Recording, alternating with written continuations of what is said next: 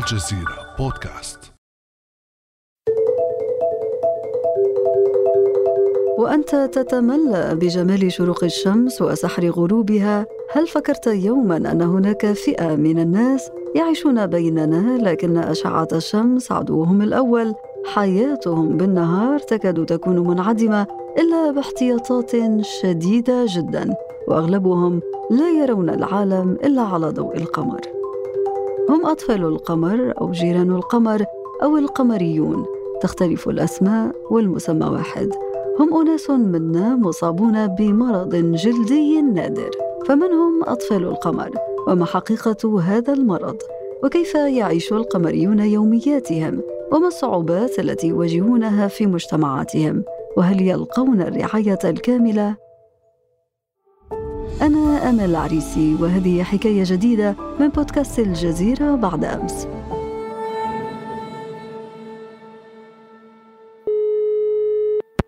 ضيفتي في هذه الحلقة من أطفال القمر تحدت كل الصعوبات والعوائق لتصل إلى أعلى المراتب العلمية. سعيدة جدا بحضورك معنا الدكتورة لمياء حكيم، أهلا وسهلا بك. شكرا على هذه الاستضافة، وأنا سعيدة جدا بحضوري معكم. كثيرا ما تسمعون عبارة أطفال القمر، لكن هل توقفتم يوما لتسألوا أو تبحثوا عمن هم هؤلاء ولماذا ينسبون للقمر؟ دعونا نستمع لهذا المقطع ثم نتعرف معا على أطفال القمر.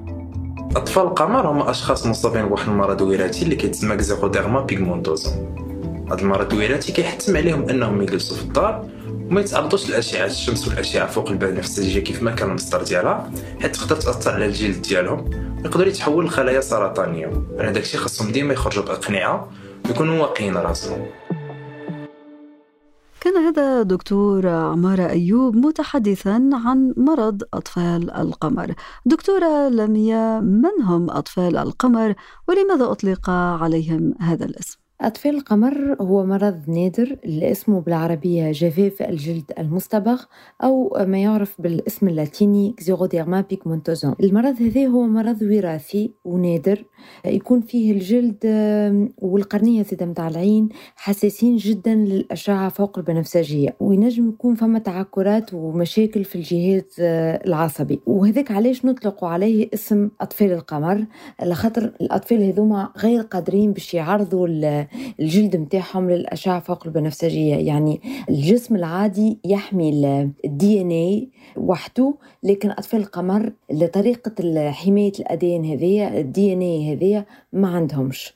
دونك احنا لازمنا نحميو رواحنا بالمراهم الواقية، باللباس الواقي، بعدم الخروج في الشمس. وهذاك علاش سميونا أطفال القمر، خاطر نخرجوا كان في الليل. اسم المرض هذا لمياء هو اسم شاعري جميل، لكن فيه الكثير من المعاناة والحرمان. تحدثت منذ قليل عن بعض الإجراءات الاحتياطية، حدثينا كيف يعيش أطفال القمر يومياتهم وما هي الاحتياطات الأخرى التي يتبعونها؟ المرض هذايا هو مرض نفسي قبل ما يكون مرض عضوي، على خاطر أطفال القمر يعيشوا اثنين من الحالات.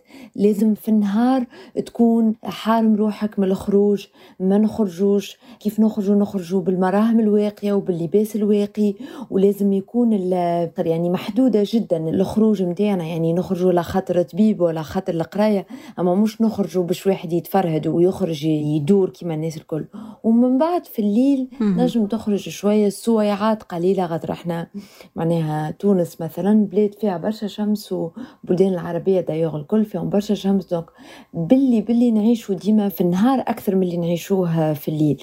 هذا اللي سبب نوع من الاحساس بالاختلاف، الاحساس بالحرمان، انك الحاجه هذيك تنجم تعملها، اما انت لازم تحمي روحك وتحمي الجلد متاعك باش ما تتعكرش الحاله متاعك، باش ما تخرجش في الشمس. دونك الاحساس الحاجه تنجم تعملها، لكن لازمك تضغط على نفسك. كانك مثلا بارون، يعني ولي من الاولياء متاع اطفال القمر، لازمك تقنع الطفل متاعك أنه لازم يحمي روحه من الأشعة فوق البنفسجية. هذه اللي يخلي أطفال القمر يبطلوا القراية، ما يقراوش برشا. تلقاه مش على خاطره هو ما يعرفش ولا خاطره هو ناقص ذكاء، لا، اما على خاطر لازم برشا قوه وبرشا عزيمه وبرشا اراده باش انك تتحدى، اولا تتحدى نفسك اللي هي ساعات تقولك هيا تي برا بركه اخرج عادش بيه وكل شيء، وتتحدى اللي هو النقطه الثانيه هو تتحدى نظره المجتمع. ولكن ايضا هناك صعوبات حتى داخل المنزل ليس فقط في الخارج، اليس كذلك؟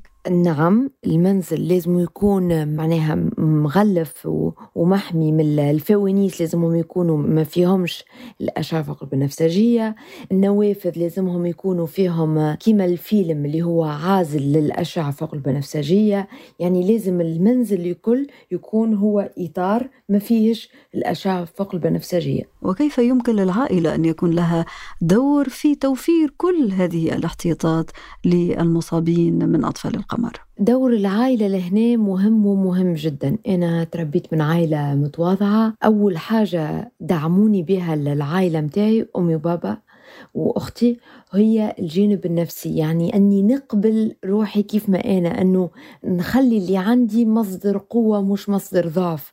أنا قبل كي كنت صغيرة بابا يقول لي عندك اللي ضحك ما عندكش اللي بكي، يقول له يا بابا راهم الأطفال الأخرين يضحكوا عليا ويقولوا لي شوش لابسة وشو كيفاش وجهها ويبدأوا يضحكوا كل، يقول لي بالعكس أنت حاجة باهية، عندك اللي ضحك أنت ضحك العباد شكون كيفك، أنت عندك اللي ضحك ما عندكش اللي بكي. من اللي أنا صغيرة كان ديما يقولها، وهذا زرع فيا نوع من الثقة في النفس، نوع من حتى وأنا صغيرة يعني نوع من اللي أنا نعتز باللي عندي، يعني شو أنا نضحك في العباد. حتى أمي قبل أنا صغيرة كنت باش تتأكد اللي أنا محمية واللي أنا في القسم قاعدة في بلاصة ما فيهاش شمس وكل شيء، كانت تدخل معايا لباب القسم ما تخلينيش معناها، باش تتاكد اللي انا ما نلعبش في الساحه والا ما نمشيش نلعب بالدرجيحه، وفي الخروج زاده كيف كيف تجيني الباب القسم.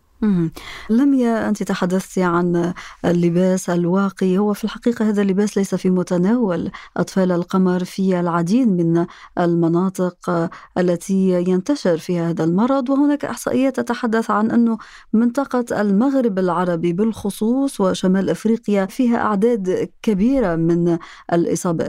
صحيح صحيح كلامك، أعلى نسبة من أطفال القمر متواجدة في شمال أفريقيا أو المغرب العربي، وهذا ناتج عن زواج الأقارب، لأنه زواج الأقارب يزيد في الأمراض النادرة منهم مرض أطفال القمر. هذه حاجة. اثنين، فما مناطق في العالم ما فيهاش أطفال القمر، ما يعرفوهاش المرض هذا، مثلا في بلجيكا فما إحدى عشر شخص من أطفال القمر أكهو. هذه اللي خلي زادة أنه وسائل الحماية يكونوا باهظين الثمن، لأنها مرض ناتج عن مرض نادر. ولكن هوني زادة يجي دور المجتمع المدني، الجمعيات، وزادة الدولة اللي ربما تكون مقصرة شوية مع الفئة هذه من أطفال القمر.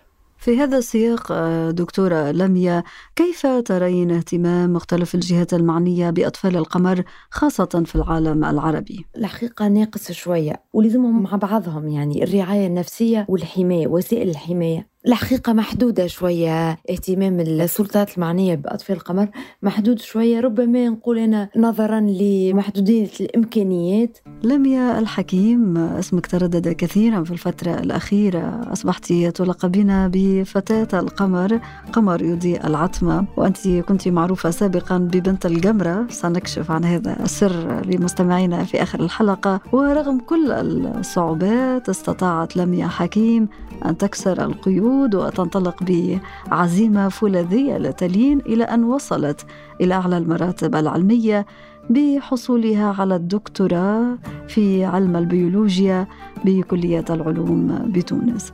لمياء، قبل الحديث عن مسارك الدراسي دعينا نستعجل الأمور لنبدأ من لحظة تتويجك بالدكتوراه وأنت من أطفال القمر.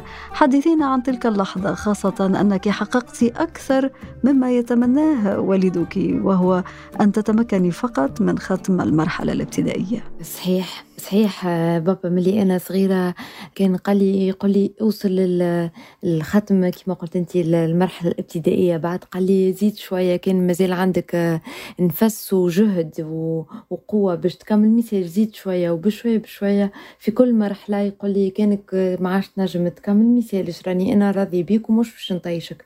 فأنا من عامة من السنة الثانية جامعة قلت أنا مش نخرج من كلية العلوم بتونس إلا بشهادة الدكتوراه، ونكون أول طفل من أطفال القمر في العالم أنه يوصل المرحلة هذه.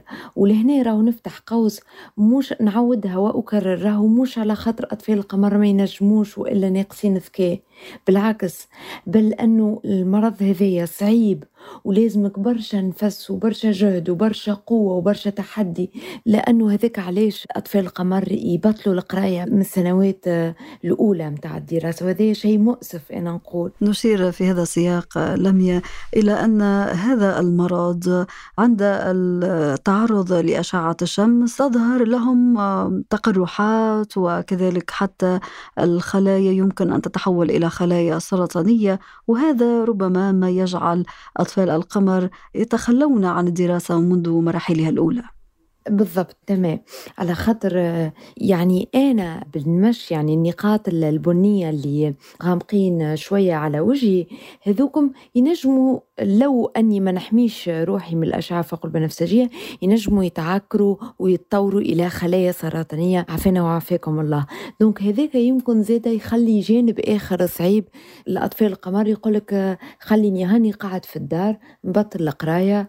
أنا حبيت لأي عبد يقول أنا ما نجمتش، حتى من أطفال القمر أو غيره يقول أنا ما نجمتش، يتفكر اللي فما ما يتفكرش اسمي ربما، وما يتفكرش عمري، أو ما يتفكرش تفاصيل هذوكم، أما باش يتفكر اللي فما طفل من أطفال القمر وصل لدرجة الدكتوراه، اللي قريت إحدى عشرة سنة بعد البكالوريا. إحدى عشرة سنة دكتورة لمياء، دكتورة يعني ما أحلى هذه الكلمة بعد كل هذه الصعوبات وهذا المسار الطويل والشاق على درب العلم. حدثينا دكتورة لمياء عن هذه المسيرة، مسيرة الدراسة الصعبة، نظرة الناس، المجتمع، الضغط النفسي، كيف واجهتي كل هذه الأمور؟ الحقيقة قبل ما نحكي على الضغوطات خليني نعاود ونقول اللي دور الوالدين مهم ومهم جدا. أنا بابا أيامات اللي نحضر في البحوث متاعي في الدكتوراه، معناها السنوات الأربعة ولا خمسة سنين الأخرانيين، نمشي نويه في تاكسي ويقعد يستنى فيا باش أنا نكمل البحوث متاعي، ونروح في الليل مخر باش نحاول نتجنب قدر الإمكان الشمس، نمشي يا إما بكري بارشة الصباح يعني الخمسة والستة متاع الصباح، وإلا نقعد للعشية مخر يعني ثمانية والتسعة تلقاني خارجة من المخبر متاع البحث.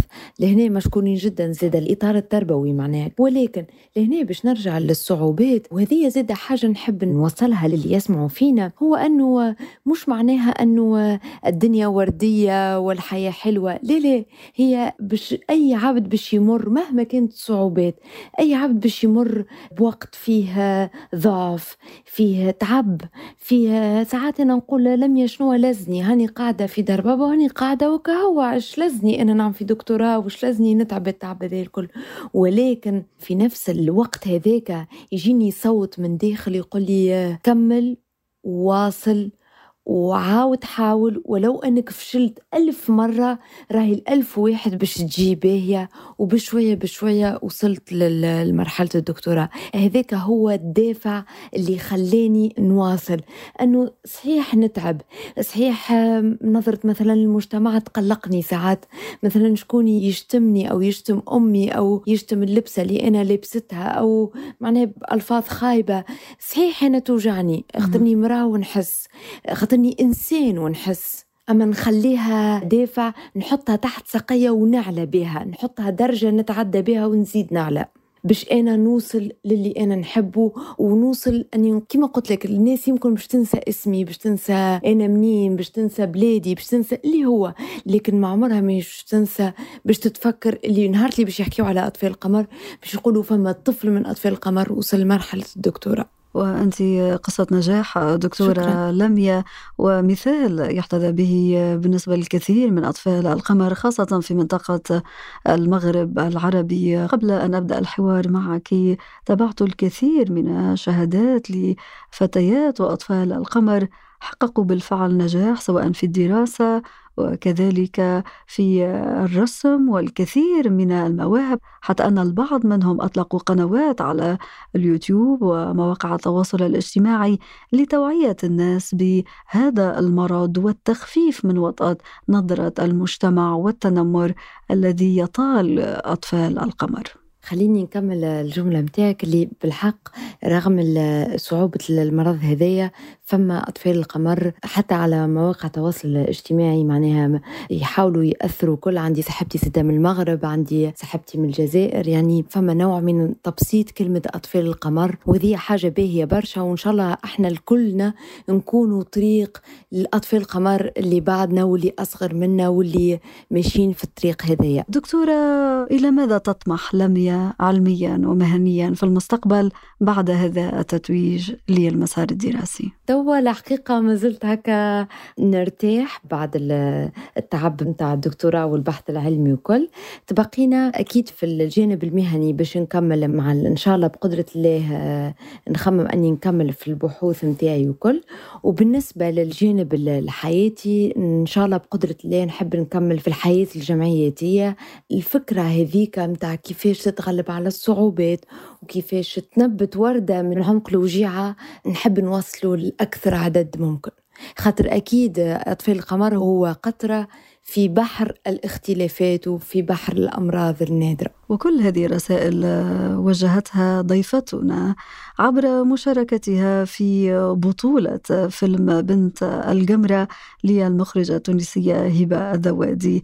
وقلت في هذا الفيلم دكتورة لمياء كلمة مهمة جدا، وهي أنك أصبحت تعيشين مع الاختلاف وبالاختلاف وليس رغم الاختلاف. وي ما عادش نعيش رغم الاختلاف، ما نعيش مع وبالاختلاف.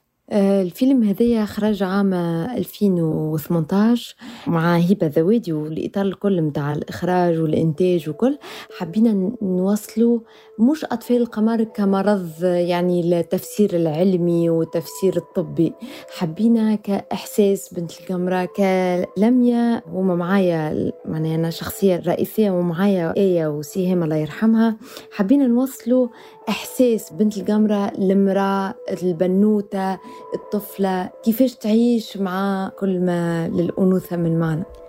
الدكتورة لمياء حكيم، شكرا جزيلا لك على هذه الحلقة المفيدة والممتعة رغم قصص الألم والتعب والصعوبات، ولكن دائما هناك تفاؤل وهناك أمل. شكرا شكرا لك على الاستضافة، إن شاء الله تكون الرسالة وصلت. نقول لأي شخص يسمع فيها وبش يسمعني، عيش وانت راضي باللي أعطاك ربي، ومهما صار ما تسلمش في روحك، عيش بالحب بالأمل بالفرحة وحب الحياة. يعطيك صحة دكتورة. كان هذا بعد أمس.